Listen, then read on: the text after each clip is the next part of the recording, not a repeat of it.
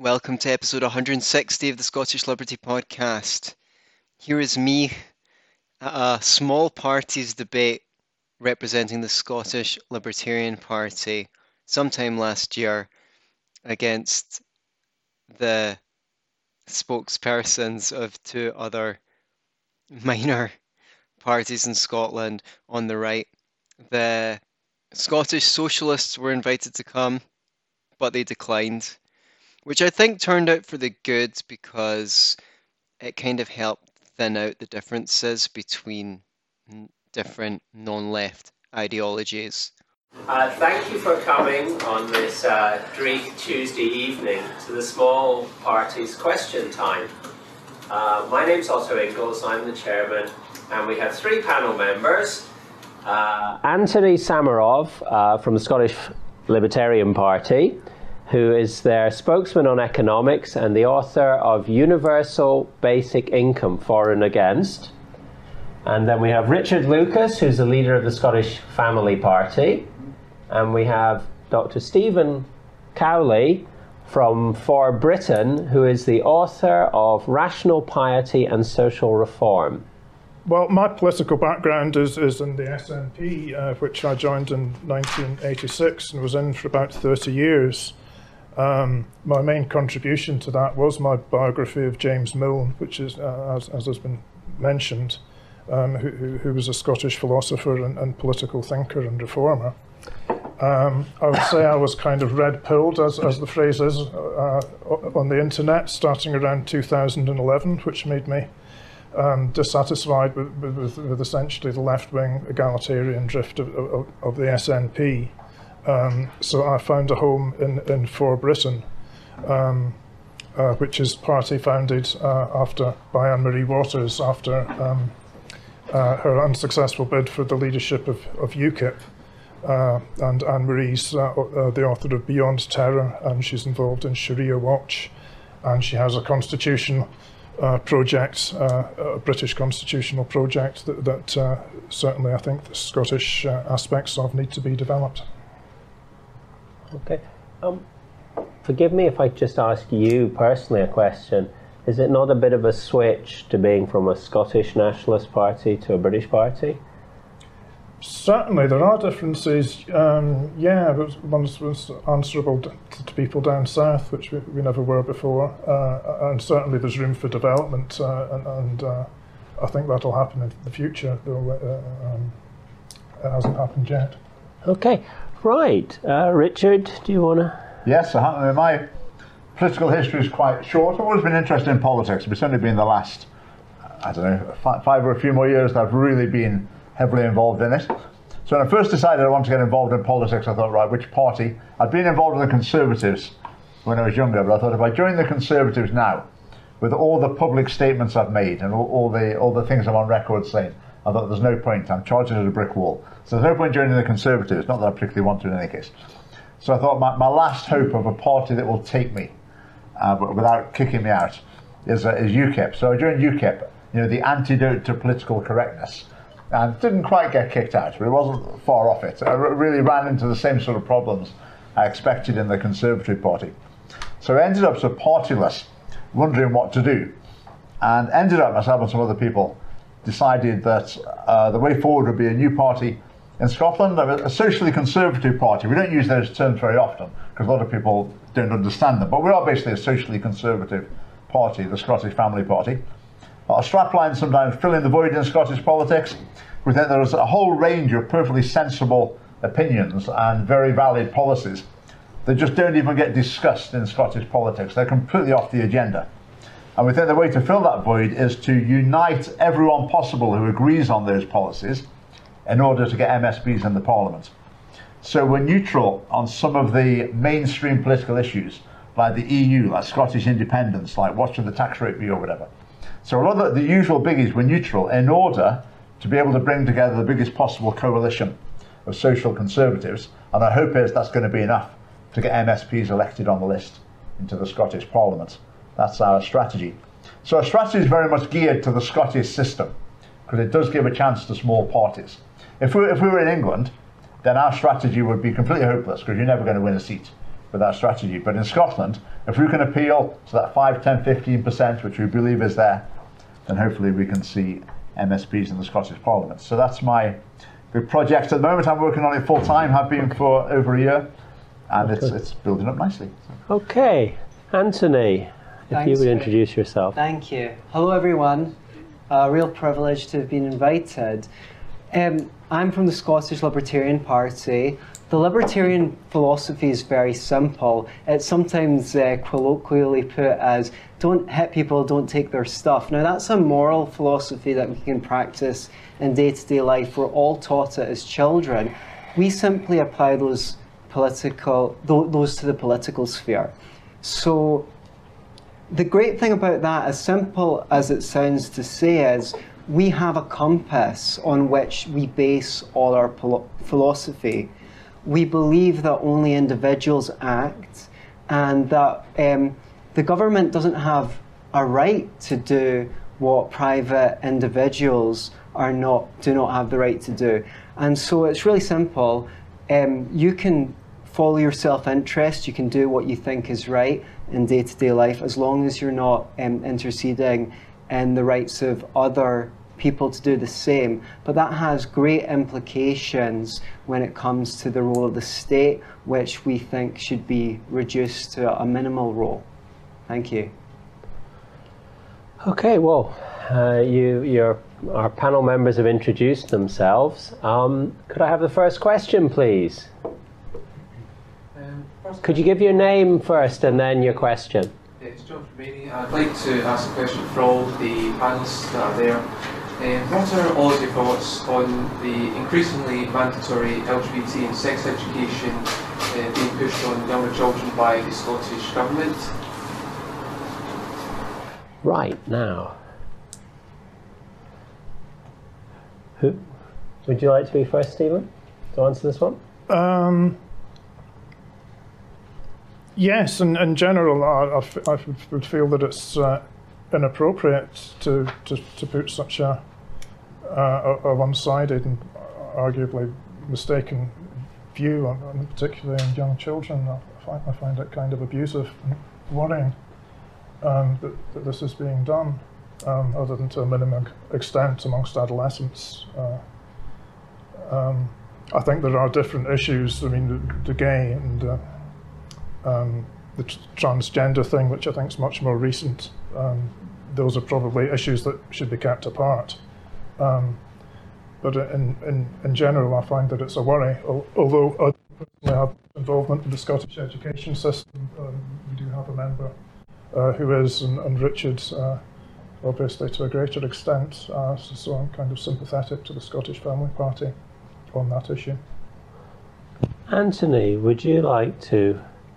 Well, this seems to be a program that is led by the state that considers itself to be progressive, um, appealing to certain tendencies that are um, current in society. I, people have a right to, two gays have a right to get married. Someone has a right to change their gender if that's what they choose to do. But parents aren't given the option in how to educate their, their children. And there's too much centralisation in the imposition of the education policy by the state that's rolling this out universally because they think that that's the best way, or claim to think that that's the best way to educate children. So I think the libertarian position would be get it back to the local level, let people make decisions on what should be taught in their schools. Okay, Richard. Yeah, I, I think there's different aspects. The sex education, even inside the LGBT, the sex education is just bad advice in lots of ways. It's not the advice that's most likely to lead young people into healthy relationships, healthy, stable family life in the future. So then that's really important. Um, and that's something we, we try to emphasize because that, that's a message that appeals very widely. The LGBT things can be more controversial. But, but there are not many parents, I think, who send their kids to school thinking, I'm really glad that the teacher is going to be telling them, you know, that porn's great and it's a really good thing. Go ahead. That's just fine. And that's a total disconnect between the, uh, the education leaders and parents. So I think that's something we're seeking to uh, exploit. The LGBT thing, I think, I think the same question applies. Is this advice that's going to be helpful to people at the stage it's delivered? I think there's good reason to think it isn't the best advice. Uh, but the government's approach with a new LGBT inclusive education is to include this content in every subject at every stage from nursery all the way through school. So they're deliberately doing that to take away any chance of opting out. The only way to opt out of it is to keep your kids at home and to, to school them at home. So again, I think that's very intrusive, it's unnecessary. It's the education system being hijacked by activists, basically. And I, I sometimes imagine what must it be like being one of these activists where the government comes to you and says, right, what do you want us to do next? And you tell them they go and do it. Then a few months later, they come and say to you again, right, what do you want us to do next? And then they, they give money to your organisation. It's a totally different world than our experience. I think the trans thing is very concerning. Again, it's just bad advice. It's a dangerous message that's been delivered to children. So I say it's a child protection issue. We need to protect children from the bad messages that adults are delivering to them. And I think that a majority of parents would not be happy with it. Most of them don't know, they don't realise because the schools don't communicate. But if parents could see the entire curriculum of what their kids were taught, there would be outcry and they wouldn't get away with it. So we're okay. trying to let people know. Right. Uh, th- thank you. Um, Glasgow. Uh, is the panel all aware of the video that went viral of a boy in Aberdeenshire school who got expelled for saying there's two genders? And uh, what do you think? What does, especially libertarians, what do you think of uh, people being told these dictats? Um, it sounds like an absolutely outrageous case to me. Uh, we've seen an increase in this sort of thing. Um, Tom Laird, the leader of the Scottish Libertarian Party, and I do a show, the Scottish Liberty podcast, and we covered a story in which someone was even fired from ASDA because of a tweet that he left when he wasn't in work, saying uh, of a of a of a comedian saying that some sketch about um, about religion. Uh, there, there's a, there's seems to be a sorry, it was Billy Connolly. There's this um, creeping, to use the colloquial term, social justice warriorism, which is not just um, a matter of public choice, but seems to be creeping into our institutions and sort of being forced as the only acceptable line. And anyone who dares even voice a concern about it, never mind a radically divergent opinion, is basically being castigated and um, treated like a pariah with no with no further discussion. So it is a worrying social trend, and uh, yeah, I'm concerned about it as well. Yeah, I think the issue of Murray in up in Aberdeenshire was completely outrageous. That's the one time something got filmed. I mean, that's obviously the tip of the iceberg. I mean, this sort of thing, we hear stories, this sort of thing happening time and time again. Uh, just a bit of inside information on that. You know, he was expelled from school, ultimately, allegedly for filming his teacher against school rules. You don't get expelled for filming your teacher without their consent. That's, that's not the real reason they expelled him. But apparently, the decision to expel him was taken from the top at Education Scotland. So that was right from the government education department, basically, made the decision that he should be kicked out of his school uh, for doing that. So it, it is an outrage. And then we need to, to fight back against it. With the family party, if I speak to people and say, you know, I think you'd be a really good candidate for the family party, what do you think? Probably two out of three people will have a reason why there'd be quite a high cost to pay if they were to do that. It's their job, it's the partner's job, it's the course they're doing. It's the organisation they volunteer for. It's the job they might want to do next time or whatever. So the government sort of got its grip on so many aspects of life. Well, just briefly, I think the family is a kind of social good, and therefore there is a public interest. It's, not merely a, um, uh, a matter of individual choice, as the libertarians might say. Um, and I think um, gender roles are, are, a natural part of that. But I think, in addition, there should be room for sort of subcultures of gay and all this sort of thing. Um, so, uh, but but I think they're kind of subcultures rather than central to a culture. Okay. Um, could I have another? Uh, could we have another question, please? Okay. Yeah, this is more for the for person. Well, okay. Could you give uh, give me your name? Uh, I'm Ewan Aitchison. Um, basically, um, you mentioned at sort of near the end of your sort of introduction that you were keen for maybe for Britain to have like a specific agenda or maybe policy package from Scotland. I came to sort of where I am from, I suspect, a similar place to you. I was quite involved with the SNP pretty much up until the 2015 general election. And I guess I kind of became red pilled, as you might say, as they say on the internet. Um, um, but I do realise that a lot of, I know a lot of people my age who I think might be prepared to jump to sort of similar sort of politics to me, but are sometimes put off by sort of the kind of London-centric politics of a lot of British parties. And I was wondering if there was, when you mentioned sort of a Scottish-specific thing for for Britain, would you, what sort of things would be on the agenda? Well, the problem, I think, is, is, is resources to, to develop it, but certainly we're, we're interested in it. I mean, I think Anne Marie's concept of a constitution, which is quite good on, but she seems to have the idea of it as um, a, a document that, that gets voted on uh, and therefore acquires some kind of authority. But I think um, possibly we could broaden the idea of a constitution to, to be more um, what it's like. Um, a political constitution is like the constitution of a human body. It- It's of uh, um, so. Uh, for, for example, one- one would learn about uh, about the body from what it does, and one would learn about a, a political community from from uh, from its history, essentially. So, a part of the, the Scottish Constitution would be the Declaration of Arbroath that we're celebrating the 700th anniversary of. Um, part of it would be the works of George Buchanan. Um, part of it would be the works of Andrew Fletcher. So, um, there would be a way of embodying that in documentary form uh, and uh, embodying it in history and kind of making that part part of the foundational documents and part of the uh, part of the political practice of the of the party as it grows. Though, uh, as I say, we're, we're, we don't have the resources for this at the moment. But uh, Anne Marie is visiting Scotland within the next few weeks, so uh, there's at least an opportunity for discussion there. Okay. Right. Hopefully, you've got a question for all, all three members of the panel.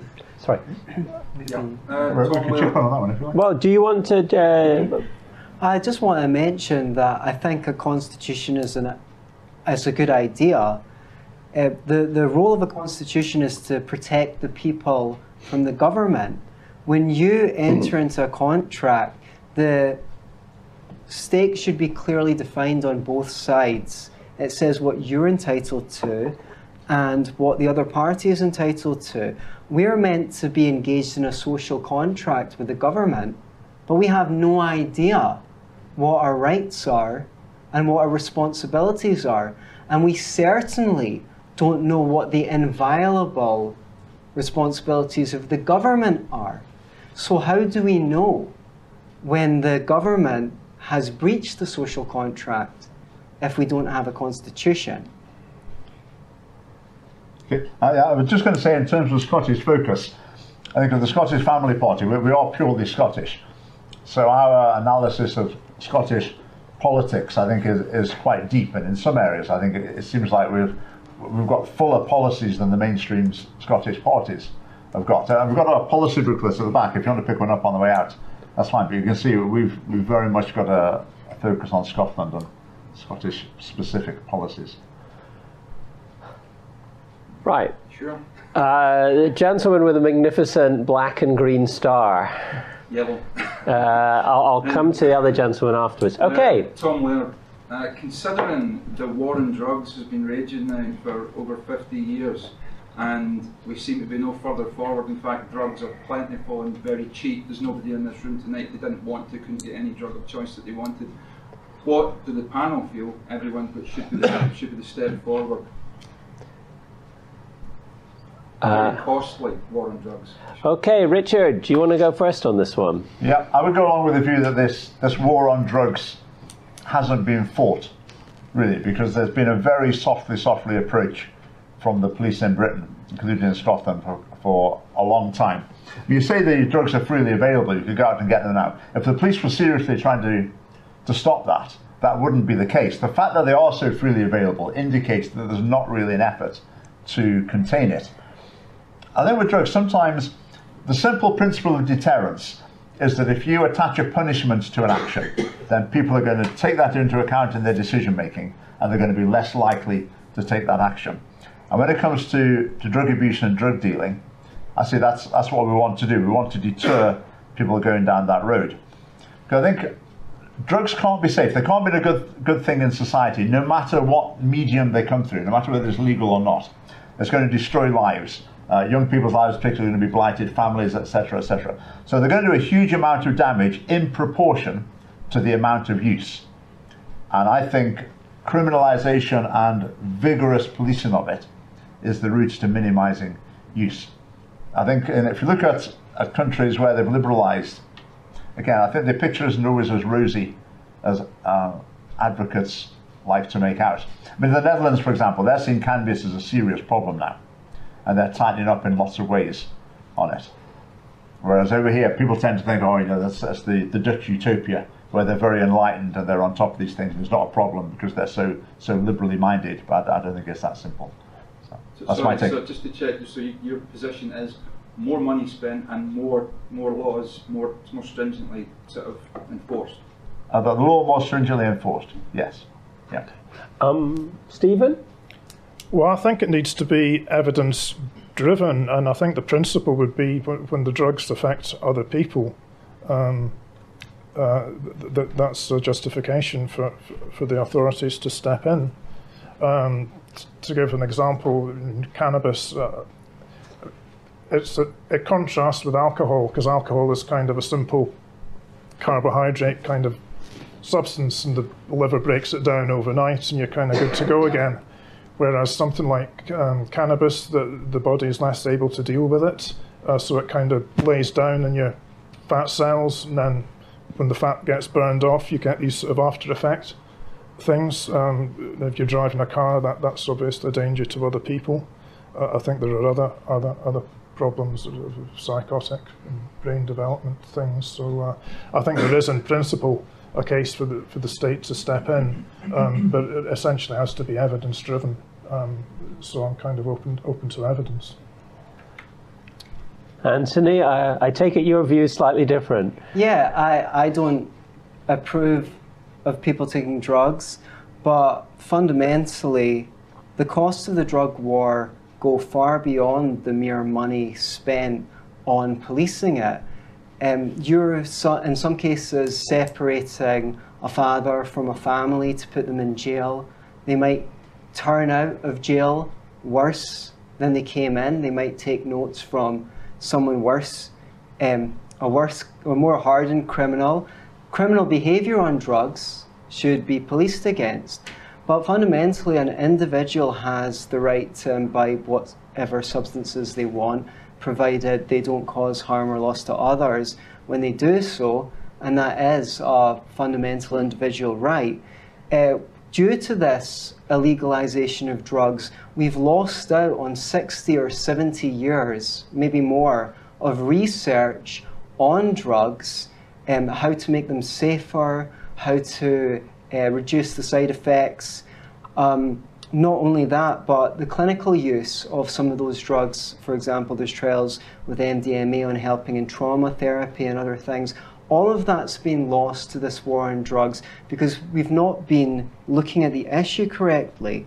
When we talk about deterrence, if someone's, for example, a heroin addict, clearly their impulse control is already compromised because they're willing to risk an overdose. They're willing to risk losing their lives, alienating their family members. So if they don't have the impulse control to be deterred by those possible consequences, what makes one think that they've got the impulse control to be deterred by a prison sentence? I don't think we're looking at the um, issue rightly.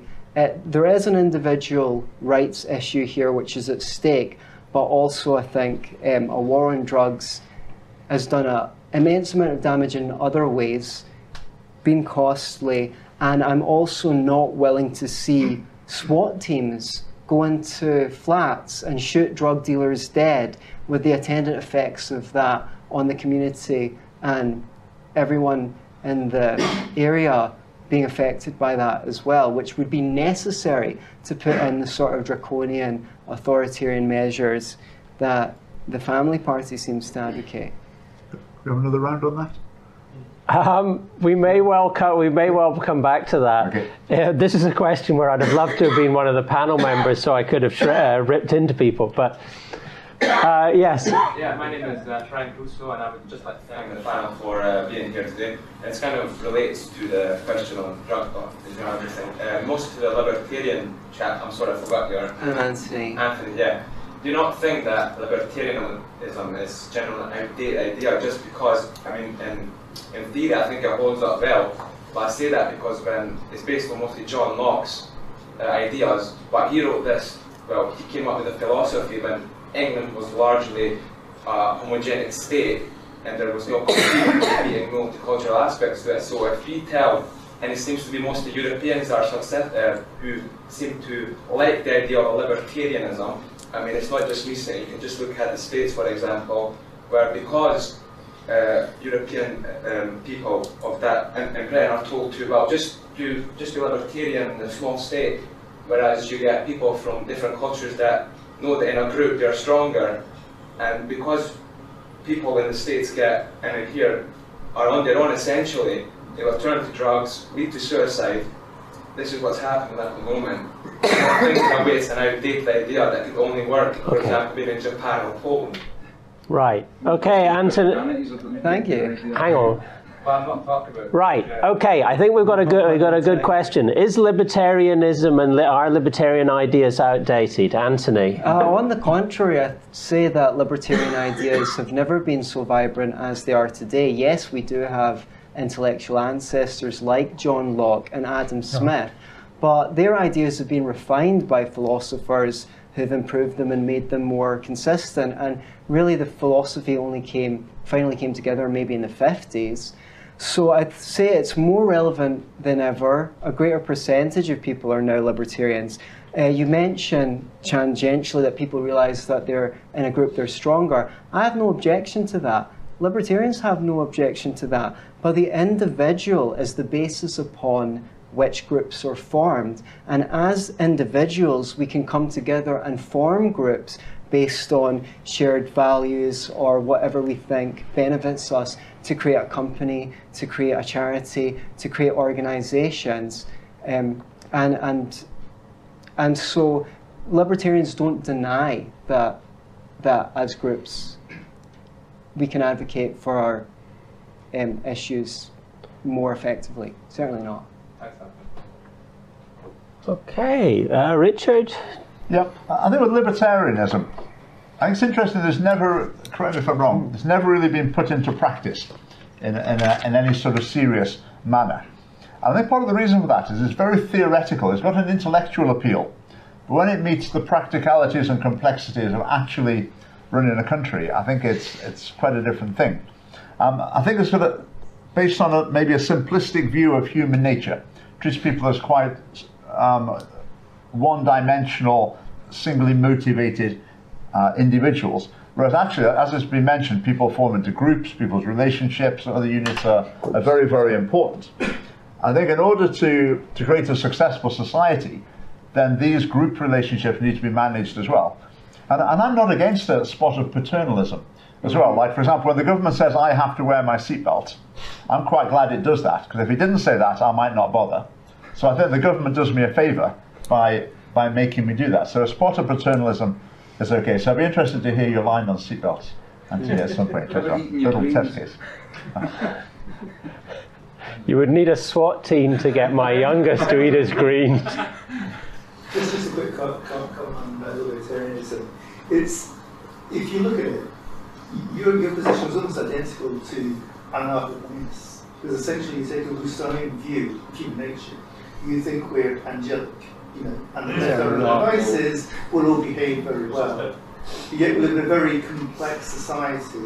And of course, the problem with that is that now we depend on technology, which is you know developed by a handful of you know, of women. Now, before An- uh, before Anthony uh, before Anthony responds, it's Stephen's turn. Yeah, okay. I don't know if I've got a mobile phone going. Right. Uh, will someone reach for the hammer, please? okay, Anthony. Stephen. Stephen, sorry, I'm going mad. Clearly. Well, I, I I would come at it with, with this kind of richer set of concepts in terms of political philosophy. And if one thinks of a political work, not like John Locke, but like Hegel's uh, philosophy of rights, I mean, you do have, I think, essentially the level of property and natural law, which is what libertarians try and construct society out of. But then you kind of move on to other areas um, in particular the family, which has a natural structure, and then beyond that, you have structures of civil society, which tends to be in trades and the professions. And then beyond that, you, you have this, the state, um, which, which families and individuals and property holders will, will make demands of in terms of security. Um, so, for example, you have the military, you have the civil service, um, you have the judiciary, you have the government, uh, and all, the, all these institutions. So uh, I think there's more um, uh, than libertarianism or even an exclusive focus on the family um, requires to be taken uh, into account, even in terms of one individual state.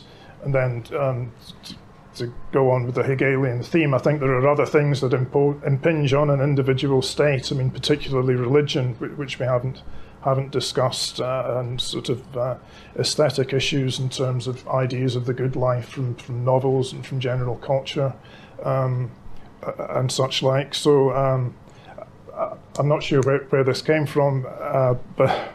But, but I, I, th- I think we need a richer set of ideas to to to to, uh, to engage in politics from the standpoint of a, of a statesman or, or, or even a churchman. Uh, so I, I, would I would oppose uh, libertarianism on those kind Anthony, of grounds. Um, can I uh, can I maybe sort of uh, put something in which is to uh, I keep asking myself what type of libertarian are you? I mean, wh- who are you most influ- Who are you and your uh, friends in the Scottish Libertarian Party most influenced by? Are you followers of Ayn Rand, or or do you lean more towards the uh, the sort of Austrian school of economics, Hayek and Mises? We're quite ecumenical, but I'd say we're probably um, quite Austrian. Um, uh, I don't think many anarcho communists would get on with us. We are uh, strident advocates of free market capitalism, but we also believe in a capitalism that's an even playing field. We don't think the government should be in bed with big business, um, giving special rights to the, the big boys as they do. Um, it's true that um, there's never been a pure libertarian society, but at one time there was never a society that didn't own slaves. That's really neither here and there. We have got gradations of libertarian societies, and wherever we look, the more economically free a society is, the more prosperous it seems to be. So we have serious disputes with the socialists um, on, on points of economics. As to the point on human nature, it's really, it's, it's kind of a, a, a to say that we believe that humans are angelic is completely at odds with the, the philosophy. Um, we acknowledge that humans are corruptible. That's why we don't want humans to have uh, control over the machinations of the state, to fight their wars abroad, and to bribe people into dependency with the welfare state, and do all sorts of uh, nefarious things as an individual, we can act on our own. We can trade with other individuals. We can act in the spirit of friendship. And if we're malevolent, the consequences of our malevolence are um, limited to a small number of people. But with the power of the state, that's not necessarily the case. So we don't think that people are angelic in human nature. And uh, as, as a, uh, on the point in the family, if, as you say, it's a natural structure, um, I, am of that belief myself, um, then people will default to that natural structure if the state will just stop trying to socially engineer them otherwise, which is why we want to limit the influence of the state in our institutions. Thank you. Okay. Yep. Uh, oh, okay. Well, I, I think uh, I mean, uh, as uh, as Stephen, if you like, was the uh, was the, the intended victim of the question. He got a sort of uh, extra shot on that one. Um, okay, other Stephen, you have a question. Stephen Alexander. Uh, my question is: Given that across Europe and in the UK, England as well, um, immigration has become a major concern and caused a lot of social strife. With SNP now moving to increase immigration into Scotland. Uh, where do you stand on those matters? Okay, would you like to start then? Yes, I think that we would probably distinguish um, immigration from the Anglosphere from immigration from less compatible cultures. Um, I think what the SNP is doing is kind of accepting the um, the status quo of a low birth rate uh, and using immigration to uh, um, to, to, compensate, which has the, the effect of creating a multicultural society that people don't necessarily want and don't necessarily um, understand what the consequences would be. So it seems more sensible to uh, uh, uh, maybe deferring here to, to, encourage family life a bit more and, and uh, restore the married person's tax allowance and various other measures to uh, to, to, have a um, a more sort of uh, stable um, population. Okay, right. Well, uh, um, in recent yeah, in recent years, libertarians have been quite split on the issue of immigration.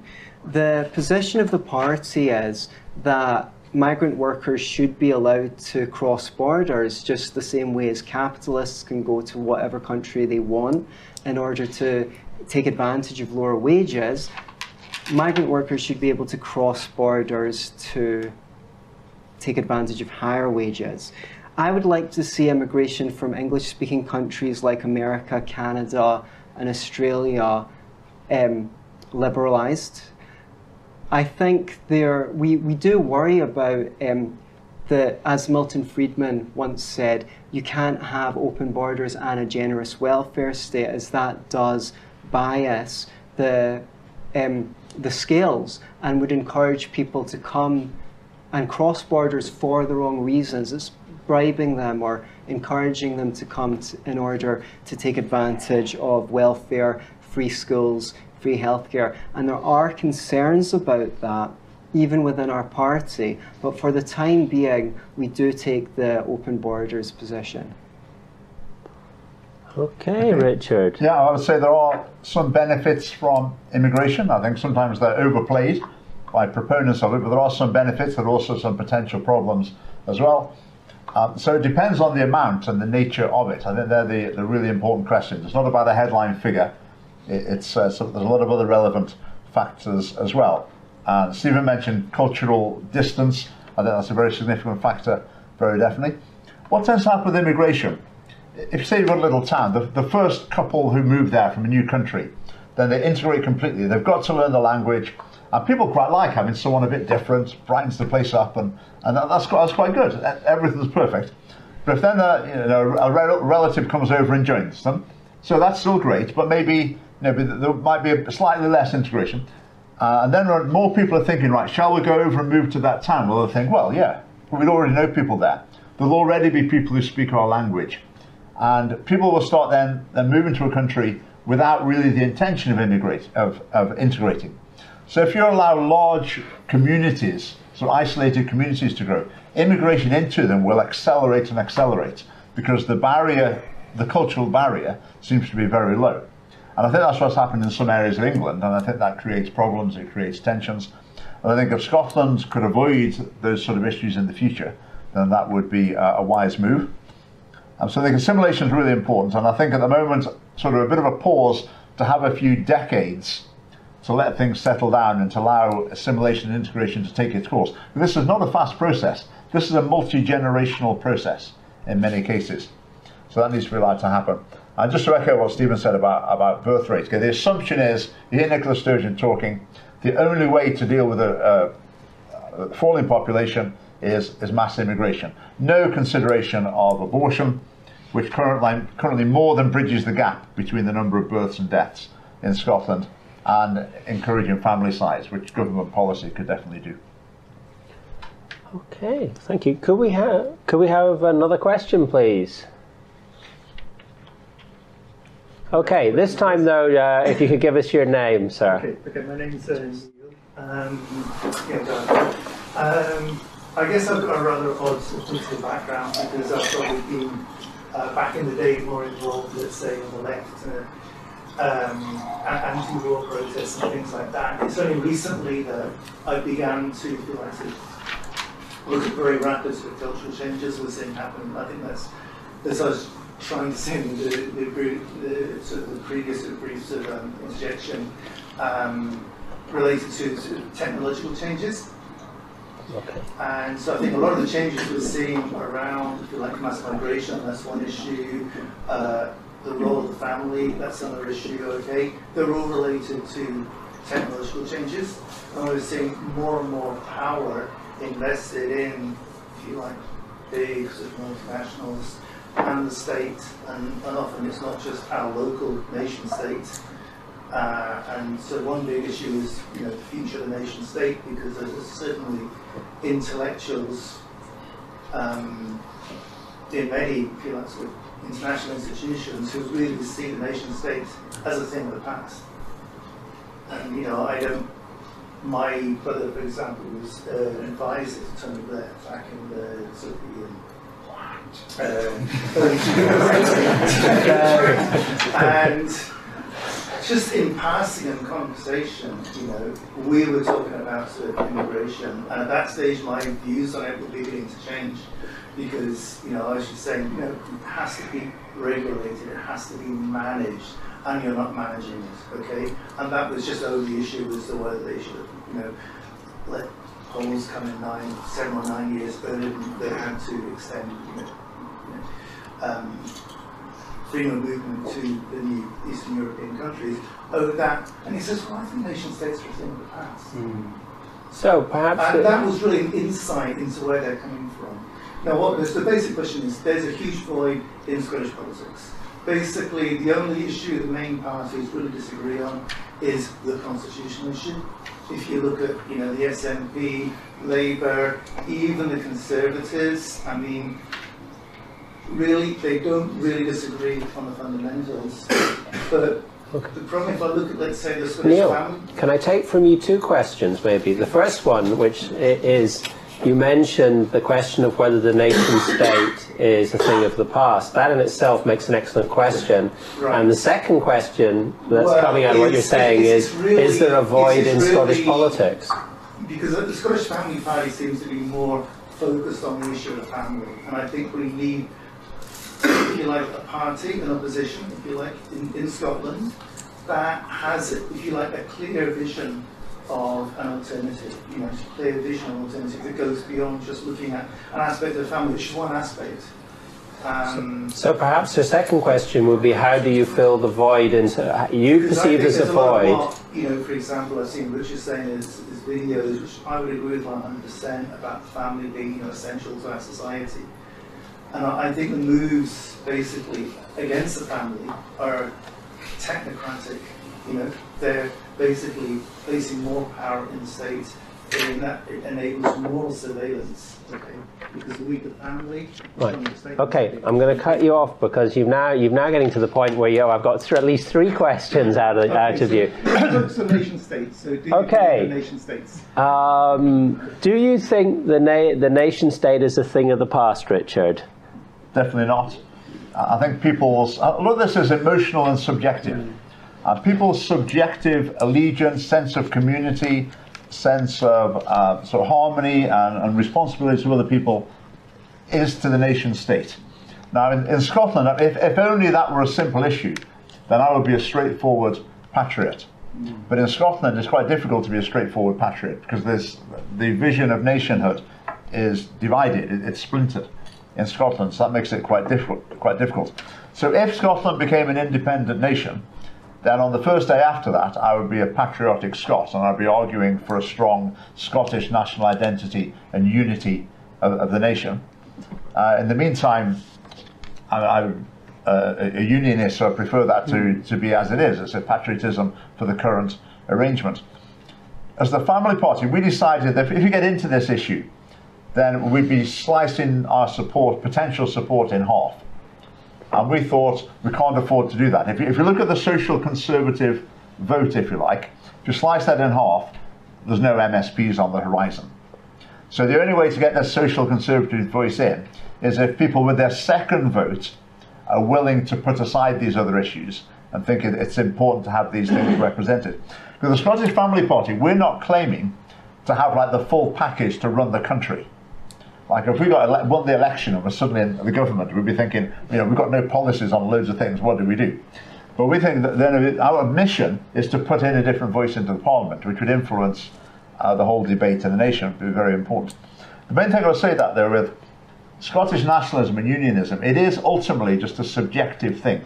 Whether you're a Scottish nationalist or unionist is determined almost exclusively by your upbringing and experiences that have led you to that subjective uh, loyalty at that point. So I think arguing about it in the political realm is a bit futile, which is why we want to move things on from it. Okay, Stephen. Well, no, I, I think the, the question is um, began talking about technology, but I, I think politicians um, of the previous and I think the elected politicians of the current generation they seem to operate with a kind of blank slate view of human nature, which I think is at odds with uh, uh, with the facts of the matter. If you look at Frank Salter's work on ethnogenetic interests, um, there are kind of negative effects of having people from different ethnic groups competing for resources within within the same area. There tends to be a, a breakdown of, of, of social trust. Um, another thing is because people are different, you tend to get stratified societies, and there's kind of resentment from from an ethnic underclass, and that tends to lead to uh, um, to sort of uh, ideologies that that, that uh, uh, justify that kind of resentment. So it's not a happy situation. So I'd be against the the open borders thing um, uh, for that for that reason. Um, I think all all of the parties around the table have some way to go. I mean, I think all of us have, have some electoral experience. Um, uh, Richard and Scott, uh, Lochaber um, for Britain stood in the Leith Walk by election, um, as did the Scottish Libertarians. Um, certainly, I, I, think we have things to learn in, in, in terms of uh, practical politicking. Um, certainly, we need to do more than sort of leafleting. Uh, there needs to be more community involvement, I, I, I would suspect, um, to, to, bump up our, our vote.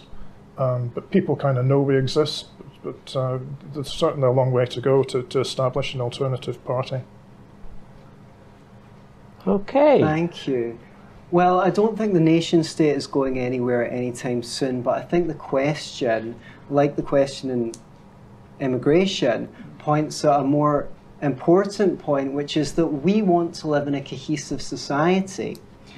And I think it really gets right to the heart of the problem and why libertarianism is necessary. Because if you look at what's basically happening, as you said, group identities are subjective. Some people here feel like um, proud Scots. Others feel more, they identify more with Britishness. But what we have is a war of all against all, where everyone is trying to force their way of life by means of the state on everyone else.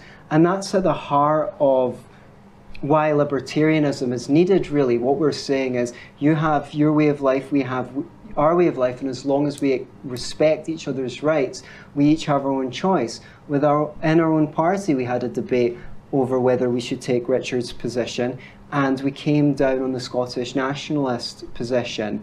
Um, if, when you went to vote for Brexit or you didn't, um, you had the choice to have uh, EU citizenship, and if you didn't take it, then you'd have to wait at the long queue of the queue in the airport. We wouldn't have had, seen such a breakdown of social cohesion over these issues, the same way that in America they have over Trump. People hate each other, and they hate each other because we are not able to say, you have your way of life, we have our way of life. Let's not ram it down each other's throats.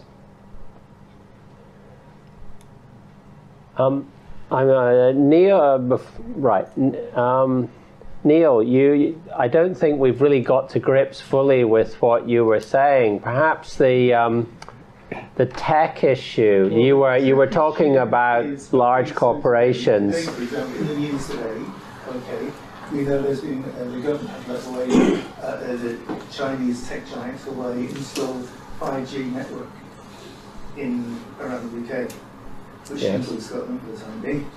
Okay, and that's going to have huge ramifications. So we're seeing actually big states and big business merge. So basically, if you let's say have a, a libertarian view where you think that you know uh, we can somehow, as individuals, uh, you like, um, regulate all these big businesses that are you know controlling our lives in different ways. I mean, most people's lives, many people's lives, I mean, they are literally, you know, they're, they're jumping from one institution to another institution. You know, it, Okay. it might be Tesco, it might be the institution, it might be, you know, Google, it might be, Right. you know, Facebook. Okay. And these are more powerful than states. Shall we? Shall we throw to the panel that? Right. Um, are are the big corporations more powerful than states? Do you think that something can, stroke, should be done about it? Okay, Anthony. Um, Do you want to go first on yeah, this one? well, the thing is, the state is the only institution that can forcibly transfer your resources and give it to a corporation. Otherwise, Coca Cola would be lobbying Microsoft, and Microsoft would be lobbying Starbucks. So, no handouts to big business.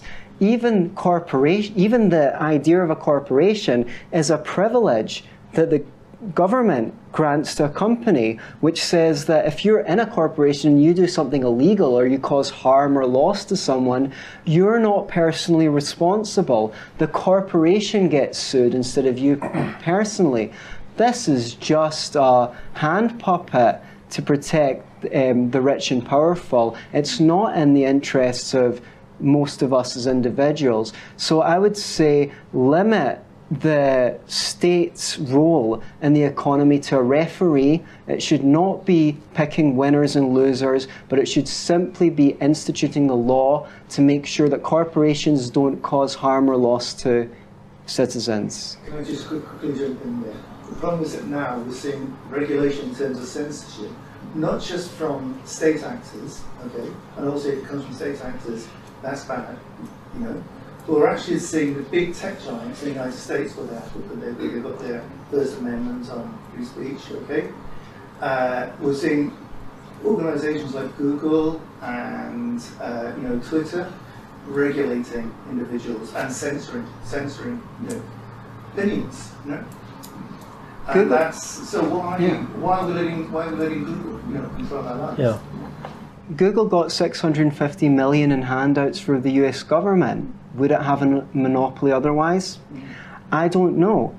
The, the, so the, the, the, the line between what is the state and what is a corporation has been blurred in these cases. Mm-hmm. Corporations writing regulations is nothing new. That's why they have lobbyists. Mm-hmm. The healthcare industry writes regulations on pharmaceuticals. The banking industry writes regulations for the banking sector, or people from there do. So we are deeply interested in removing the coercive force the coercive influence of corporations on the economy, which they can only carry out via the government. If you disallow the government from picking winners and losers, there will be no interests for corporations to lobby in order to impose their will upon the rest of us by force. Okay, Richard. Okay, it's picking up what Anthony said. He said uh, companies can go about the business as long as they're not causing any harm to anyone. I suggest often the interpretation of that can be quite short term and individualistic. I think there can be harm to a society in lots of different ways. So, like a company that sets up selling chocolate, does it harm people? You could argue that it does. So, I, I don't think there's a, a simple matter of principle that determines how we deal with these issues. It needs to be a pragmatic, case by case issue. You're not forced So, to buy uh, the chocolate. Sorry? You're not forced to No, no, no, I'm not saying anything should be done about them. Uh, It's just saying it, it meets Anthony's definition of a company that could be seen as causing harm in society. So, so I wouldn't take a, so say I've got a principle that settles all the issues, but I'd look case by case. And there are a lot of areas where I think it's right for the governments to moderate the activities of businesses. On the other hand, I think a free market economy is, is the most effective in generating wealth, and, and that's a really important thing for a nation. In terms of their influence, I think we're in new territory here with the social media companies exerting huge influence, censorship, etc. I sometimes wonder why they do it. Is it because they really believe those things? Or is it because they're trying to keep um, the sort of globalist anti-capitalists off their back? Because these are some of the biggest, most successful mm. American multinational companies in the world. So they should have Extinction Rebellion smashing their windows. But they'll think, well, we can keep them at bay if we just do enough LGBT, feminist, if we just do all the other PC things, maybe they'll let us off with making a fortune as a multinational American corporation. So I think there's a bit of that in it. Um, I think the legal case is currently against YouTube and Google about are they a publisher or are they is it a media company? Is that the alternative? Is it a platform? A platform, yeah. Uh, I think that needs to be resolved one way or another because at the moment these companies are so influential and I think their attempts to skew political debate are quite sinister. So I think the government needs to step in in order to preserve an open democratic society that's endangered by these hugely influential companies skewing public debate. Okay. Stephen? Briefly, I, would say that companies typically act within the law and, and, they're weaker than uh, they lobby, but they're weaker than uh, than governments and, and, and, are aware of that fact. Um, I think, in a way, the, the example that's given is more in, interesting or, or supervenes upon the, the general point uh, in terms of the control of the internet that's, that's been uh, um, established since 2016, since Trump's election, and, and we've seen a kind of uh, of it with the, Chinese having their separate internet now, and, and uh, a lot of national censorship, censorship creeping in, and um, a lot of effort being put into uh, uh, search engine manipulations.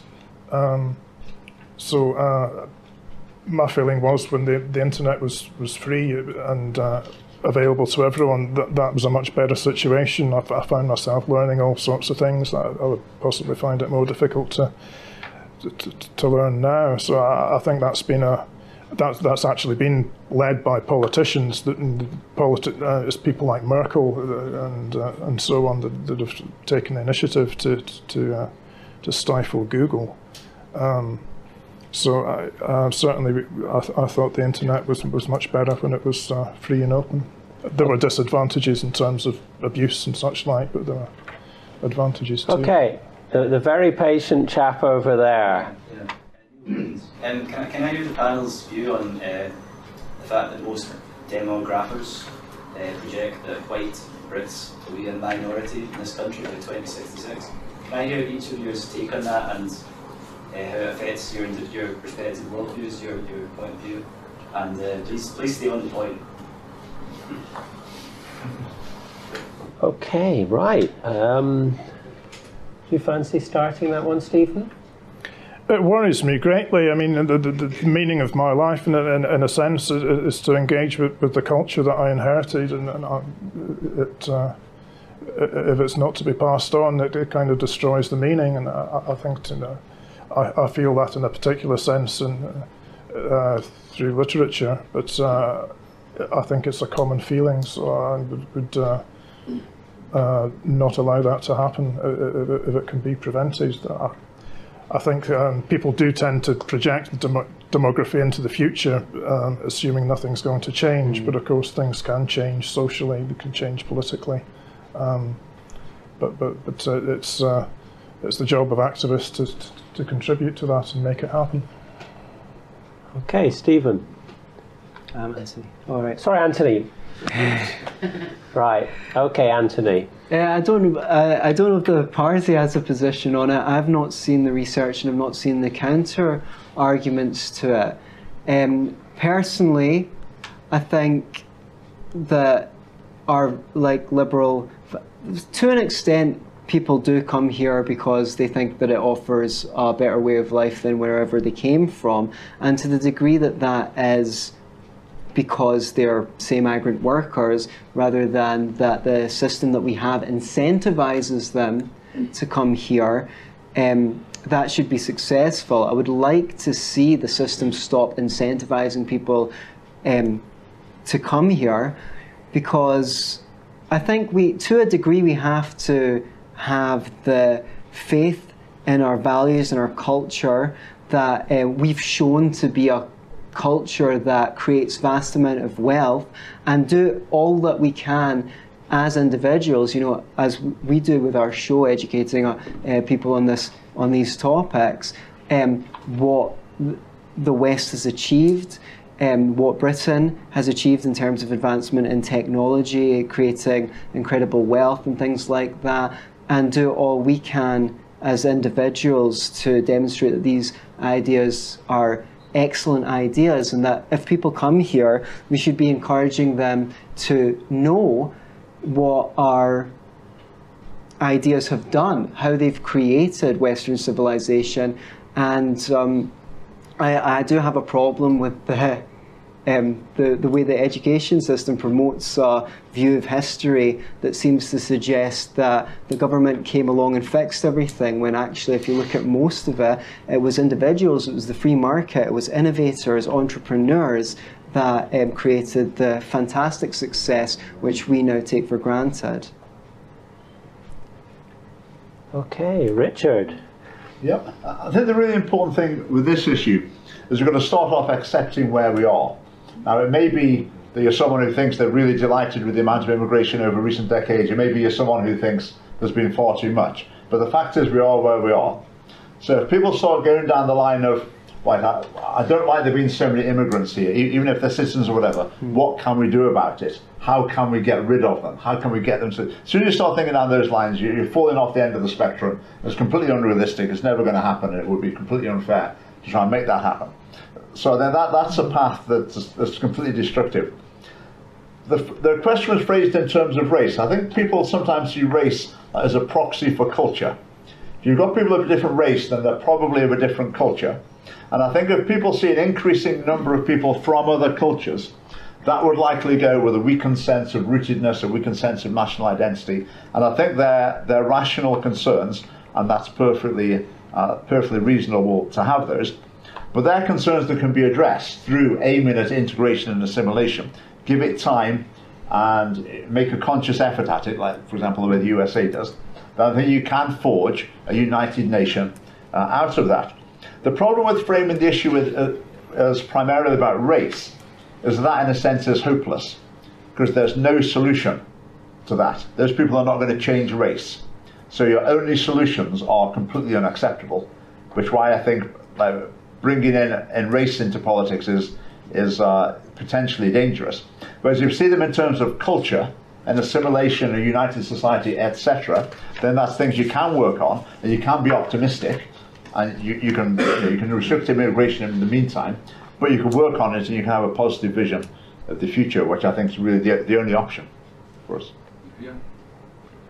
Um, the lady in the back row most immigrants don't assimilate to our way.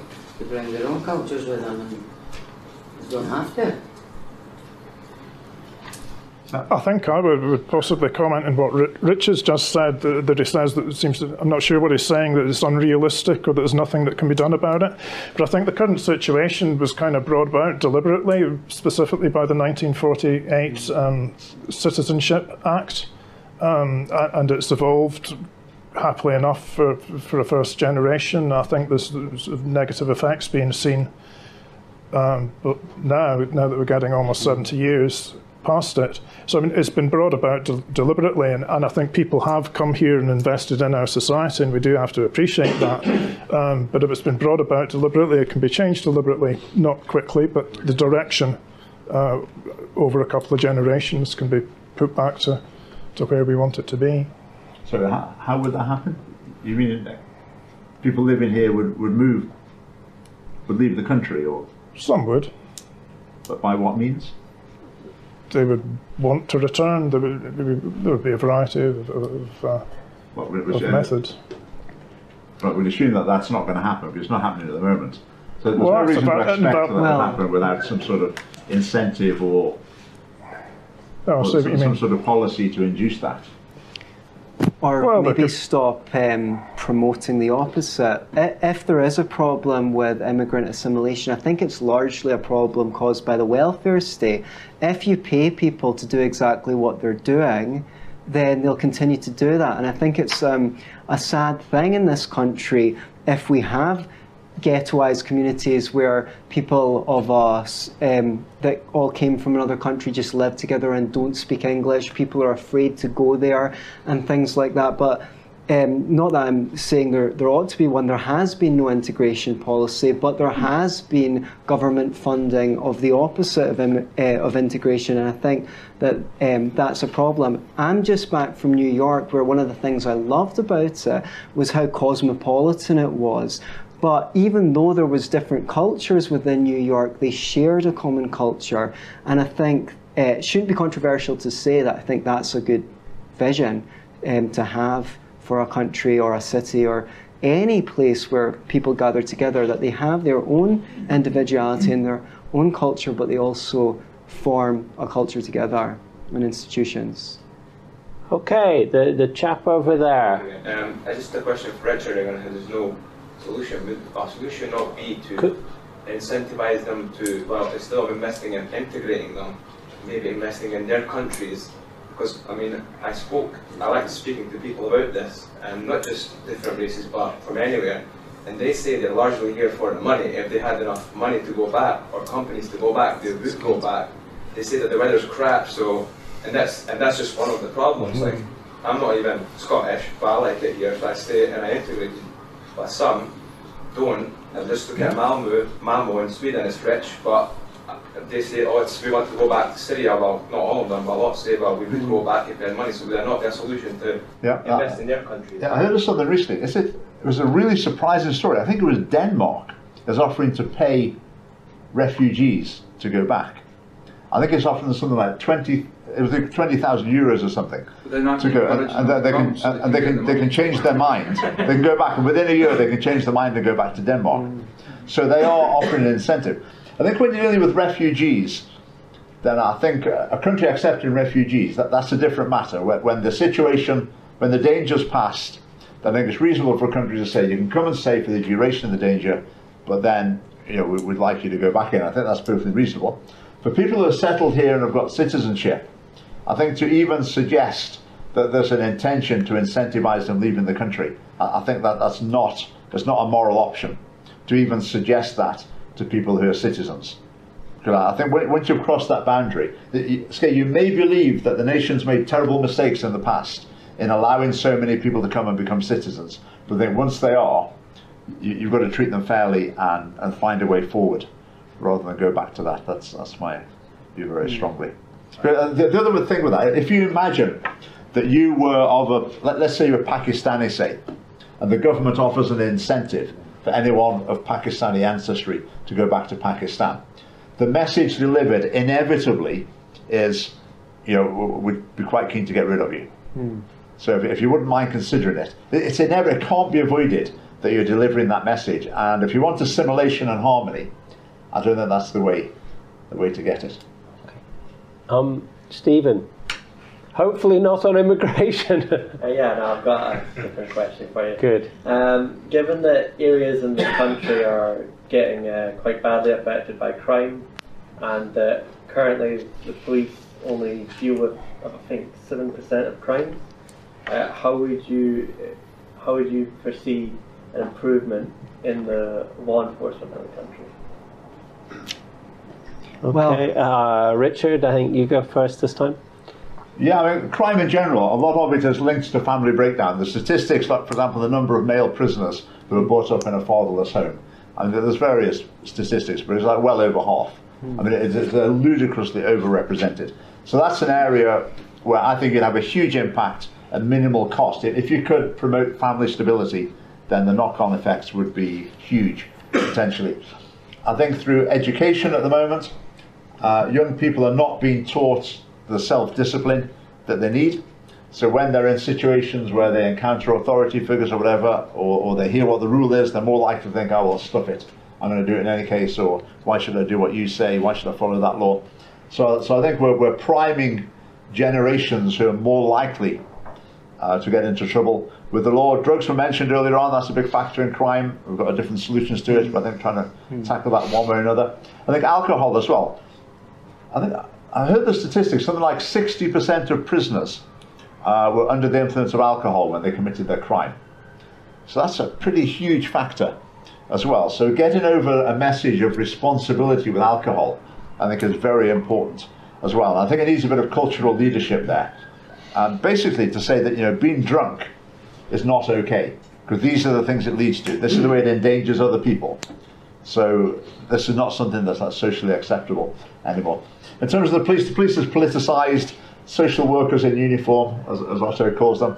So they're getting the police back to doing their job and being a police force with authority and the manpower, the equipment, and, and the authority to do their job. At the moment, I'm sure as a policeman, you're terrified that someone's going to complain about you or they're going to sue you or whatever. You're probably feeling like you're on tiptoes all the time. So that needs to change. It needs to be the criminals who are feeling like you know, they have to be on tiptoes when they encounter the policeman. So I want to shift the balance of power back to the police.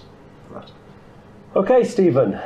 I would mostly se- second that. I mean, one thing we've observed is um, police activity concerning the internet, which we, we- so-called hate crimes. We, we wouldn't advocate prioritising that. We would uh, uh, want more real, real-world stuff. I think there are general cult- cultural factors that the religion uh, that uh, Richard said. One would be the uh, the decline of religion. I, I think when one has uh, domestic incidents, uh, the police get called now. But I mean, in previous generations, it would be a priest, it would be a minister who, who, who would possibly settle things better by telling people, reminding people of why they got married in the first place, and, and this sort of thing. Um, but certainly, there are a variety of cultural factors and, and, and um, uh, maybe additional resources would, would, would be appropriate. Thank Okay, you. Anthony. So, there, yeah, there's two issues here. Um, alluded to are the sociological contexts, and those are things that should be dealt with. In terms of enforcement, I, I, I believe last time I looked at the figures, the crime rates have been going down for quite a considerable amount of time, at least violent crimes. Yeah, the, the, the police shouldn't be focused on online hate crimes or uh, prosecuting the dr- drug war. Um, but when you um, speak about the relationship of the individual to an authority figure, um, all authority should be earned. And if it's true that what you're saying is that the police are only dealing with 7% of crimes, then that's a serious breach of the social contract. We've, if the state has one role, it's to prosecute and protect us from criminals. Surely that's the primary role of the state. So something needs to be done about the attitude of the state towards what its role in our lives is, and that it should get its priorities straight and be dealing with and prosecuting criminals, and also looking into deterrence and what that would entail. What are the sociological factors that are uh, creating crime so that it can be deterred because it's better to stop it from happening in the first place than to have to spend massive amounts of resources chasing up antisocial people. Okay, the, the gentleman at the front. I think I've got a great question. I'm Gary Pratt.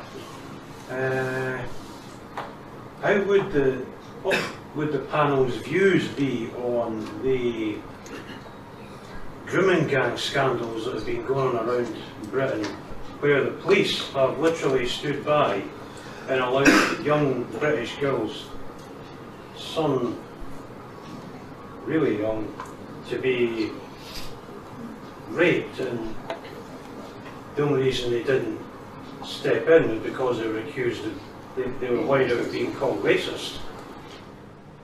Okay, Anthony, do you want to take up the issue of grooming gang scandals Yeah, uh, and the uh, behaviour of the state? It's outrageous. If someone commits a crime, it's equality by the law, they should be prosecuted. It doesn't matter if they're a politician or an immigrant. Um, that's, that should be the primary function of the state. I don't know if this is some kind of thing to, uh, you know, to ferment um, division in society by getting the nationalists, oh my God, we've got these immigrants coming here and being allowed to rape people, and on the, on the other hand, the left being crazy about racism and things like that. But it definitely smells funny. And uh, yeah, definitely anyone who commits a rape should be prosecuted. Sorry, what do you mean it smells funny? I'm not What, clear. what I just mean is some. Uh, I don't want to go into conspiracy theory territory, but the state stands to gain from social problems because the more social problems there are, the more we turn to the state as our protector. So whether it's poverty, Have they not made enough social problems already? They certainly have, and I, I'm not really sure that um, I'm not really sure that gaining access to the the ring from the ring of power from the Lord of the Rings is uh, going to corrupt the wearer, or if uh, or if you'll be able to wield that power. We ju- we need the power, but just it's us who has who has to have the power. Um, but I fear that I stray off topic. So okay, Richard. Yeah, I think it's completely outrageous that the police didn't act as they should have done. That just shows how far gone the police are in some cases.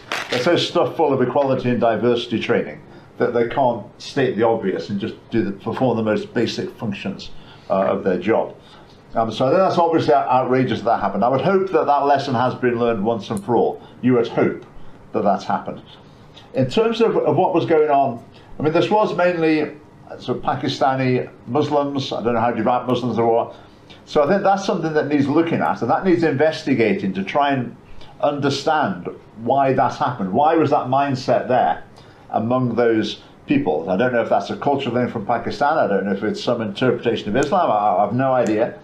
But I think the British government needs to be finding out, and that needs to be a top priority. And as far as I can tell, there doesn't seem to be a particularly great effort being made to do that. I don't know if there is some sort of inquiry going on, but I'd say there needs to be. And until someone can explain to me why it has been people from this particular demographic, I will think, well, they should be on the case, still trying to find out why that's happening. Because until you identified the the thinking behind that, whatever influence it is that's led to that, then you can't try and tackle it. So they've got to get to the to the bottom of it. On on the other hand, the one thing I would hmm. say, for some people, if your agenda is very much sort of anti-Islam, for various reasons, I think that, you know, there's various rational concerns about Islam. For some people whose agenda is very much anti-Islam, then this is ammunition for them, and they bring it up again and again and again, claiming it's out of uh, um, concern for the victims. Whereas if it was a different demographic involved, they wouldn't be concerned with the issue at all. So I think if, if that's the case, I think there's something going a bit wrong there as well. But yeah, we certainly need to get to the bottom of, of why it's happened to try and tackle the attitudes that led to it. Okay, Stephen. Well, I think one particular thing is uh, a lot of us thought it was dealt with when the Jay report came out, which was two two or more years ago, but we- we've seen it breaking out again in, in Manchester. So it seems to be a more, perhaps maybe more of a, a systemic problem that, that, than, that, than uh, has been recognised thus far.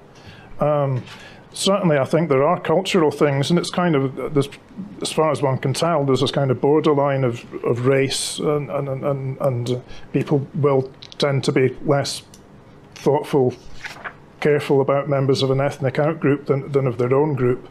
Um, as, as has been mentioned, maybe maybe there is a, a, a problem with, with is- Islam, which is, is, is an ideology that, that can be um, uh, utilised t- t- to uh, to mobilise energies against an outgroup. Um, I mean, s- th- th- there are aspects of the Hadith and the, the Quran that, that, that would justify that. Um, but I think probably dislike of, of uh, an ethnic out, outgroup, which, which is a kind of human universal, um, is, is also something that's at work. Uh, certainly, it, it, it ought to be prioritised, and we should keep on it. Okay, I, uh, keep at the authorities. I mean, right. Can we ask questions? Well, I've got uh, I've got two members of the oh, yeah, you get to speak. I've got two members of the audience who are keen to ask questions. Quite quite quick, quite quickly, the lady there. Yeah, is that I've noticed that the Scottish police have um, found a large scale grooming gang, but they've kept it a secret. It was reported in today's Scottish Sun three years after they they did investigate the case, and people, I believe, were prosecuted, but uh, they didn't tell the people of Scotland about it for three years. Okay, the gentleman over there. Uh, Neil Burns, uh, should the BBC licence fee be abolished? Oh, excellent. A question we can get simple, so honest answers for, on. Okay, Stephen first. BBC licence fee. I think there is a case for public service broadcasting. Um, personally, I'm not happy with the service we get from the BBC. Um, it tends to exclude our, our point of view from, from legitimate debate. Um, there are a lot of the BBC operate through National Union of Journalists guidelines, which which are at best to report what we what a party like ours would say, but never in a positive light. And if there's anything negative to be said, to go all in for it. Um, so, so uh, the license fee wouldn't necessarily be, be, a matter of principle, but the way it's spent, I, I think, would could be changed. But with reference to the NUJA guidelines in particular, which the journalists operate under. So, uh, um, are you open be, to the idea then of abolishing the, the license fee? I think there can be a public interest, so I wouldn't entirely entirely abolish it. Perhaps it should, could be. Um, it would be a shot across their bows if it was reduced or at least not increased. Okay, uh, Anthony. Yes. If you have a desirable service, you don't have to pay, force people at gunpoint to pay for it through the tax system. So it should be abolished. Richard. Uh, yeah, uh, family party policy is to abolish the license fee. Again, I'm drawn to the idea of a national broadcaster. I can see a value in that. But I just see it as beyond repair. I don't think it can be redeemed and brought to any semblance of neutrality. And I think its influence is insidious because in Britain, with broadcast media, you have to be neutral. You can't have a license to set up like a Fox News in the UK. You have to be neutral. And the definition of neutral is taken roughly to mean you've got to be like the BBC. So it skews the whole of broadcast media to the left liberal end of the spectrum. So I think it, it needs to go. I think um, producing British centred, Scottish centred material uh, programming that helps unite the nation, uh, national identity, etc. I think that's very positive. But I do think there would be a market for that. I think in an open market, like if you look at The Crown, for example, massive hit. I think there still would be programs like that produced. And with the BBC license fee, I always like to think about it this way. Let's imagine you came across a country where the law was you were only allowed to buy a newspaper if you also bought the government's newspaper along with it. Mm. What would we think of that? We think this is tyranny, and yet that's exactly the system we've got yeah. with the BBC. Okay, uh, Tom. Yeah, um, given that Donald Trump uh, wants NATO members to contribute more, usually financially more to NATO, should Britain contribute more, and should a possible independent Scotland remain part of NATO? Okay, Richard. Uh, Position on I, I think the two percent is the agreement in NATO, and I, I'm definitely with Donald Trump when he says it's just not fair that countries don't bother building up their own, own armed forces and just relying on America. I mean, that is just, it's not on. That, that's not sustainable long term. So then Britain should at least meet its 2%. And I think strong armed forces are very important. We don't have a family party policy because that's a reserve matter. Uh, but my personal view is I would be wanting to build up the armed forces in uh, very substantially. Just going back to independent Scotland and NATO, if it wasn't, it would be very vulnerable. Um, but would it want to? Would it be willing to spend 2% on defence? I don't know, but I think it ought to try and join NATO if it happens. Okay, Stephen? I think in general terms, um, there's a, the fundamental decision to be taken in, in, in defence is, is, between a standing army and, and, and a militia. And, and uh, although it's a matter of principle and there, there, would, there would, be problems with it, I, I think possibly to, to, bring some kind of, of, of militia back um, would be an appropriate, appropriate thing to review, though, though, certainly it would be a major decision and we wouldn't want to take it immediately.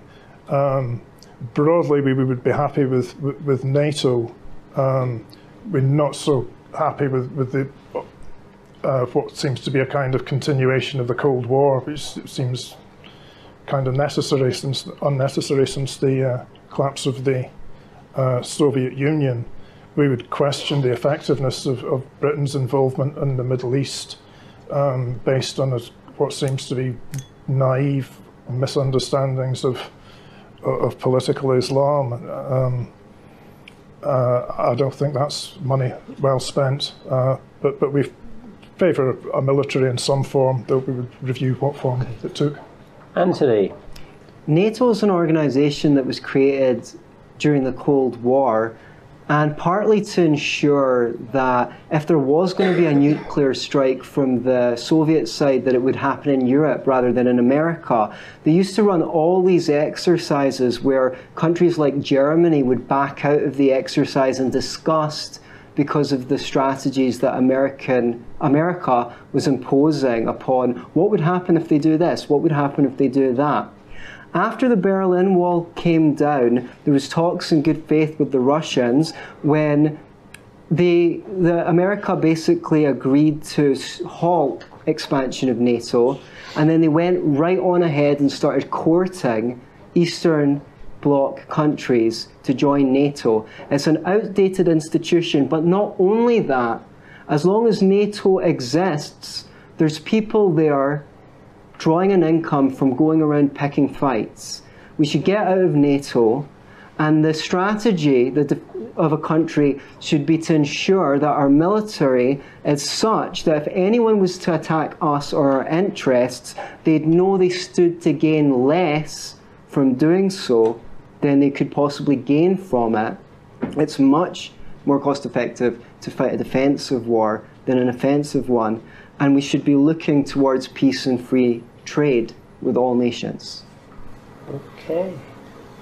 Can I just point to something that Richard said there? Okay. Um, the last time yeah. uh, UK forces were involved in any action that could be described as offensive was the Falklands War. And even that's debatable as to whether you could come to some sort of arrangement with Argentina or the stewardship of uh, the Falkland Islands. Okay? The last time for a, a, a, war that was generally defensive was, of course, the Second World War. If you look after the last 30, 40 years, then what we call our armed forces have literally been involved in destabilizing other countries and actually making the world a lot more dangerous. And if you think about it, who would invade Scotland?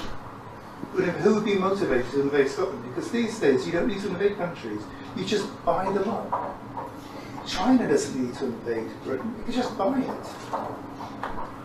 Russia doesn't need to invade Britain. It's, you know, uh, I can't remember how many times the size of it, but it's like it, it's going to be something like over 50 times the size of the, of the British Isles. Okay, they would have no reason to. But they could just buy influence if they really wanted to. Yeah, but the thing so, there's no need, to, no, no need to invade it. It's not like they probably would need to invade. They couldn't afford it. Yeah, the thing with modern military, like the Second World War, war breaks out, we're all prepared. Let's convert all the factories to make Spitfires and tanks and whatever. And you can do that. You just can't do that anymore. Modern military technology, you, you can't do it once the war started, or once you've got like a few months' notice. There's nothing you can do. So you need to be, I think, in a greater state of preparedness for decades ahead, because there's no catching up in, uh, in warfare. I'm not saying that I, I, think a country has a right to self-defence. I mean, uh-huh. the only area of the world that probably would invade parts of Europe would be the Middle East. But that is partly destabilised by, you know, sort of our sort of military adventurism in that region, you know. Uh, so I mean, I, I think that when we look at look at the whole defence question is we're going to look at what the British Armed Forces have actually been doing over the last 30, 40 years, which is certainly not defending Britain. Okay, right. Panel members, do you think that the record of the British Armed Forces over the last 30 or 40 years has been a good one, so so, or a bad one? And uh, Anthony? It's been outrageous. uh, and it touches upon uh, concerns about immigration as well, bombing countries and then having to um, that have been raised the, this evening. Okay, Richard. Uh, two ways of taking the question. In terms of how they've performed doing their job, I think they've been very good. Not perfect, but very good. in terms of the overall influence on the world, I would see it as positive. I think there's often difficult decisions to be made and mistakes are made. But overall, I think Britain and America, the Western allies, have been a, an influence for good in the world. I think that's why we've had a sustained. All we've got to remember is we've had a sustained period of peace. And I think a big reason for that's been the military strength of America that hasn't got territorial ambitions, that is basically more or less keeping the peace. And I think Britain's been helping with that in many cases as well. Okay, Stephen. I think the British Armed Services have an excellent record inter- internationally in terms of sticking to their rules of engagement and, and as uh, professional soldiers. Um, that, that's something we would want to uh, to maintain. I think possibly we have to extend the concept of war that we're using because uh, what we seem to be thinking of is kind of kinetic warfare, tanks and planes and this sort of thing. But um, when you're facing an ideological threat, it's, something much broader. Broader. I mean, one can think of two examples. One would be communism, where, where the agenda is to uh, to destabilize a society and um, create a revolutionary situation, and uh, that that is a kind of ag- aggression, but uh, ideological rather than physical. Uh, and of course, we're dealing with resurgent political Islam at the moment, uh, particularly through the, the Muslim Brotherhood. Uh, and there is a whole Quranic uh, doctrine of war, of, of, of jihad. Uh, um, uh, and it, it, it's something that soldiers, top brass, so to speak, need, need to be aware of. And I don't think, particularly in dealing with the Middle East, uh, when, when they impo- they're happy to impose Sharia law as part of the constitution of Iraq, for example. Uh, I don't think that shows that. that's more a question of military intelligence, and I think there's uh, a lack there. Right, chap in the back row. Yeah, just uh, on global warming, which could be discussed, is, is it? Uh, I think I think personally it's up for debate whether it's totally man-made or is it something that there are just goes through cycles. But just a question to the panel: uh, is throwing money at it like Macron would do, because his idea would tax uh, workers who commute. Is that a good idea, or is there a more viable idea? Just the general. Well, thank you. I'm glad you brought up actually, because it's quite a subject that's uh, you know involved in a lot of areas of policy. Okay, Stephen, first on global warming and spending money on combating it. What are your your and your party's views? Well, we would continue to review the evidence. Um, I, th- I, think it's important to realise that uh, European countries and, and Canada uh, have been quite good at, at, at this, whereas um, the industrialising nations, particularly India and China uh, and, and um, Africa, where, where there's a, a, major sort of causal factor in terms of uh, the demographic explosion, um, th- they are also things that need to be looked at internationally. Um, my overall feeling is that there, um, there's probably some kind of scare elements and, and looking at uh, unreliable multi-factor projections, but um, there appears at least to, to, be some basis, and that, and that would justify uh, expenditure. Anthony. It's a complicated issue. Um, always skeptical when the only solutions to a problem ever promoted are let the government control you more or let the government tax you more. So, especially when those who are, you know, those in, in this particular field of study, those who gain grants and things like that are those who come down on the official line. That doesn't mean that global warming necessarily isn't true or that um, it isn't man made. But if it is, we need the resources, the growth that we get from being able to burn fossil fuels in order to have the wealth to, combat, to combat the consequences of global warming. And Matt Ridley's done great work in this. If we do want to take a, a harsh judgment on what we're going to do regarding the issue of carbon emissions, then everyone's going to need to accept um, that they're going to have to admit far lower standards of living than we enjoy at the moment. So it's a conversation for society to have whether they, they actually want to make that sacrifice. Um, I'm not an expert on the data, so that's where I'm up to at the moment. Okay, Richard. Had someone got in touch with the Scottish Family Party today? A dad had said his nine-year-old daughter had come home from school in tears, saying that everyone was going to be dead in ten years global warming. So uh, I think that's a real indoctrination indoctrination issue in schools. My personal take: I don't think anyone could convince me either way about man-made global warming, whether it's definitely the case or it definitely isn't. I just think that the Earth's climate system is too complex and no one understands it well enough to actually be able to get a grip on this. And when people speak about it, as Anthony said, I don't trust academic establishments to be neutral. I think that the issue is very politicized, and the EU and the UN are driving a lot of the discussion and creating the official line. And when I look at the other official lines they take, I think they're virtually all wrong. So it doesn't fill me with confidence. Uh, family party policy is that any measures taken to tackle climate change, they've got to be measured, costed, and they've got to be thought through instead of just like knee-jerk reaction to activists. So what happened in Scotland? If the Scottish government declared a climate emergency because a bunch of kids gathered outside the Parliament. I mean, they should be just embarrassed that that's the, their level of, of thinking. That's what's driving government policy on the issue. Um, so we certainly want to do away with that sort of nonsense and just try and get it onto a more rational discussion basis. Okay. Does anyone have uh, a burning question about an issue we haven't canvassed so far? Okay, sir. Hello, my name is Peter. Scotland has a major problem with its deficit, which is unsustainable whether or not it becomes independent. So how would you, in your party, cut the deficit? see. Um, okay, Richard, on uh, Scotland, on Scotland's uh, deficit. Right, the Scottish Family Party's policy is the country shouldn't be running as a deficit unless there's some sort of crisis going on. So it needs to be eliminated pretty sharpish. How you do that, that goes into a lot of areas where we don't have policies. But the, if you imagine the Scottish Parliament is budget time, they're all talking about the various things. We would be the people who stood up and said, look, you're just borrowing, you're maxing out your borrowing again. You've got no plan to pay it back. What are you doing? That This just doesn't make sense.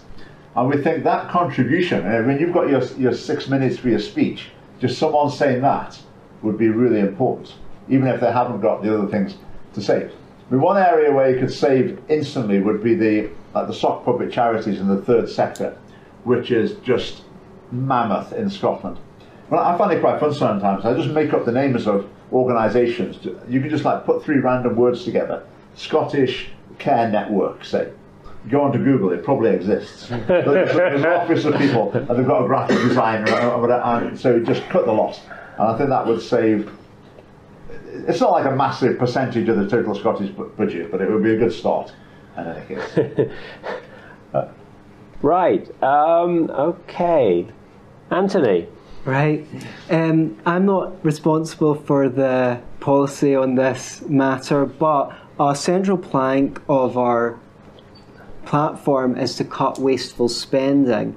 Now, I think that needs to be paired with some other things because when the economy is used to a certain amount of government money going into it, experiences a contraction when the government stops printing money to put that in. In order to cushion the blow, we need to radically free the market, deregulate the marketplace so that it's easier for businesses to hire people, so that they have less expenses on red tape and they can pay people more to actually do jobs, creating things that help people. So we'd have to come with a raft of policies to liberalise the economy so that the blow from the injection of money into the economy would be cushioned. Okay. Right. Does someone have any, uh, another issue, uh, an issue we haven't canvassed already? Chap at the back. Hello, uh, Rufus. Um, do you see uh, a big or strong state as compatible with or opposed to uh, a strong family, or neutral with regard to the family? Right. Okay. Anthony. Well, no one likes competition, and the state traditionally hasn't really liked competition with your religious affiliation or your family. So I would probably say that no, it's it's probably it's not necessarily incompatible, but I think the incentives are such that it would tend to under well certainly through history it seems to have undermined that rela- relationship. Richard. I say in terms of big state, small state, I would look at it uh, on an issue by issue basis. Do I think the state should be involved in this issue, this, this issue, this issue? When I do that, my overall conclusion puts me on the small state end of the spectrum, very definitely. Does big state interfere in family life? Very definitely. And if you look at communist ideology, which in various diluted forms issues uh, influences a lot of left-wing thought, then that, that tend to be the big state side of the political spectrum. And I think that anti-family theme goes through it very clearly. And I've got a book about um, comments about the family by Marx, Engels, uh, um, Lenin, Stalin. And so many of the things, it's pretty similar to you'll hear Nicola Sturgeon or, well, virtually any of them saying in the Scottish Parliament. So that's part of a political ideology that I'm very definitely against, uh, yeah, on the small state side. Okay, Stephen. I wouldn't necessarily um, say that there's a conflict uh, in all cases, and I think family choice could be increased in, in education through, through a voucher system, for example, as, as opposed to the uh, to, to, the national curriculum. I'm broadly sympathetic to, to, to family autonomy. Um, uh, but obviously, I think, as is acknowledged, there are, there are extreme cases where uh, the public interest or the interest of the fam- family members will, will uh, uh, will require public inter- intervention. Um, yeah, we, we would see the family as, as an important building block and, and, and uh, its autonomy should be strengthened, should be maintained and strengthened. Okay. Um, right. Okay. Uh, George again. Um, I'd like to hear the. What would the panelists' views be on removing uh, American and NATO troops from the Middle East? Right. Now, whose turn is it to go first this time? Um, Stephen? British and NATO troops out of the Middle East, where, where would you stand? It would need to be looked at on a country by country basis. Um, I believe we would tend to be sympathetic. I, I think that the level of, of uh, understanding of these countries um, isn't great. it's not always. Um, it, it, there seems to be an interest in destabilizing things. Uh, these countries, which. I mean, if you look at the debate in Syria, there was a time when we were seemed to be attacking Assad and by implication supporting ISIS, or not ISIS, but ISIS by another name, and then the policy switched around. So it doesn't suggest that there's a great deal of, of independent thinking at, at, the, at the British level.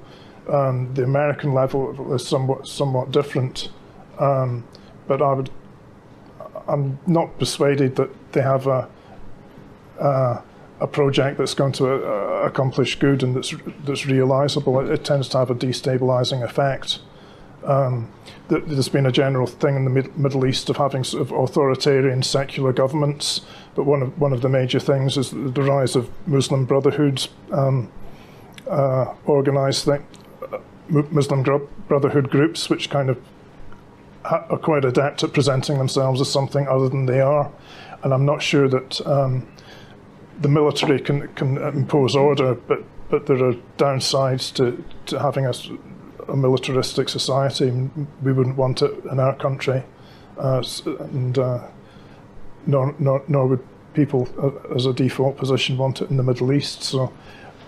Um, I don't think the level of ideological understanding is, is typically uh, such as to justify military intervention, given okay. the cost in life. Anthony. Yeah.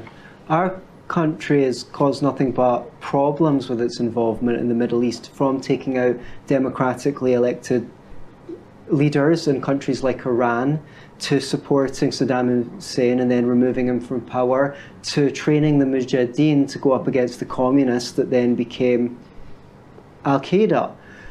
We need to be stop spending money bombing people, creating resentment against us. I'm always reminded of a story from history in which um, Julius Caesar went eh, during his invasions in Africa to a village and would kill everyone in that village and then bring the neighboring chiefs to look at what he'd done so that they would surrender. He was uh, succeeded, I believe, by Augustus Caesar, who coined the term make peace or war. When he was making his invasions in Africa, he would go to one village and build an aqueduct and give them sewers, and then bring the chiefs from the neighboring villages to look at the marvels that Rome had to offer, and they too would acquiesce. Now, I'm not saying that we should be going around building aqueducts, but our influence in the world should be positive. We should show what free market capitalism and the products of Western civilization are and how they advantage people, and we should influence the world that way, not through military force. Well, we've, have we not convinced the Chinese of the benefits uh, of the benefits of capitalism, uh, but we've yet to convince them of the benefits of democracy? Um, well, uh, we, we, we, are, we have not exactly shown ourselves to be a shining example of democracy in all cases yet, so maybe we can work on the project of becoming a better example in that respect too.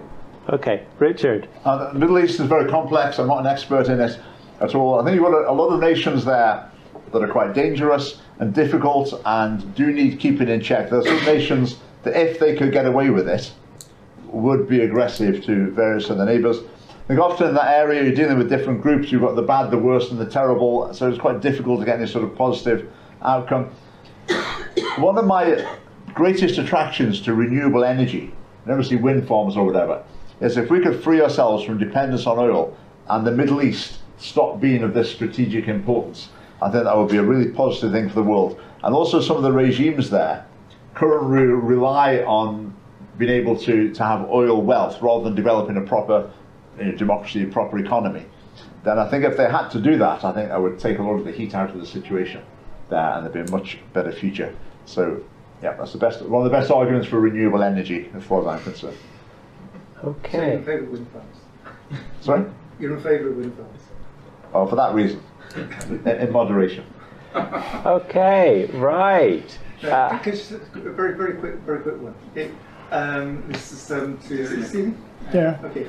Um, okay. There's this guy called Mark Curtis. Okay, I think comes from a different side of the political spectrum. Anyway, Mhm. uh, he wrote an excellent book called Secret Affairs, which is basically in the role of MI5 in conjunction with Mossad and um, uh, CIA, etc., their role in actually, um, you know, arming and training the, the Muslim Brotherhood in across the Middle East and, and North Africa, uh, especially in Egypt, but also in Syria, for example.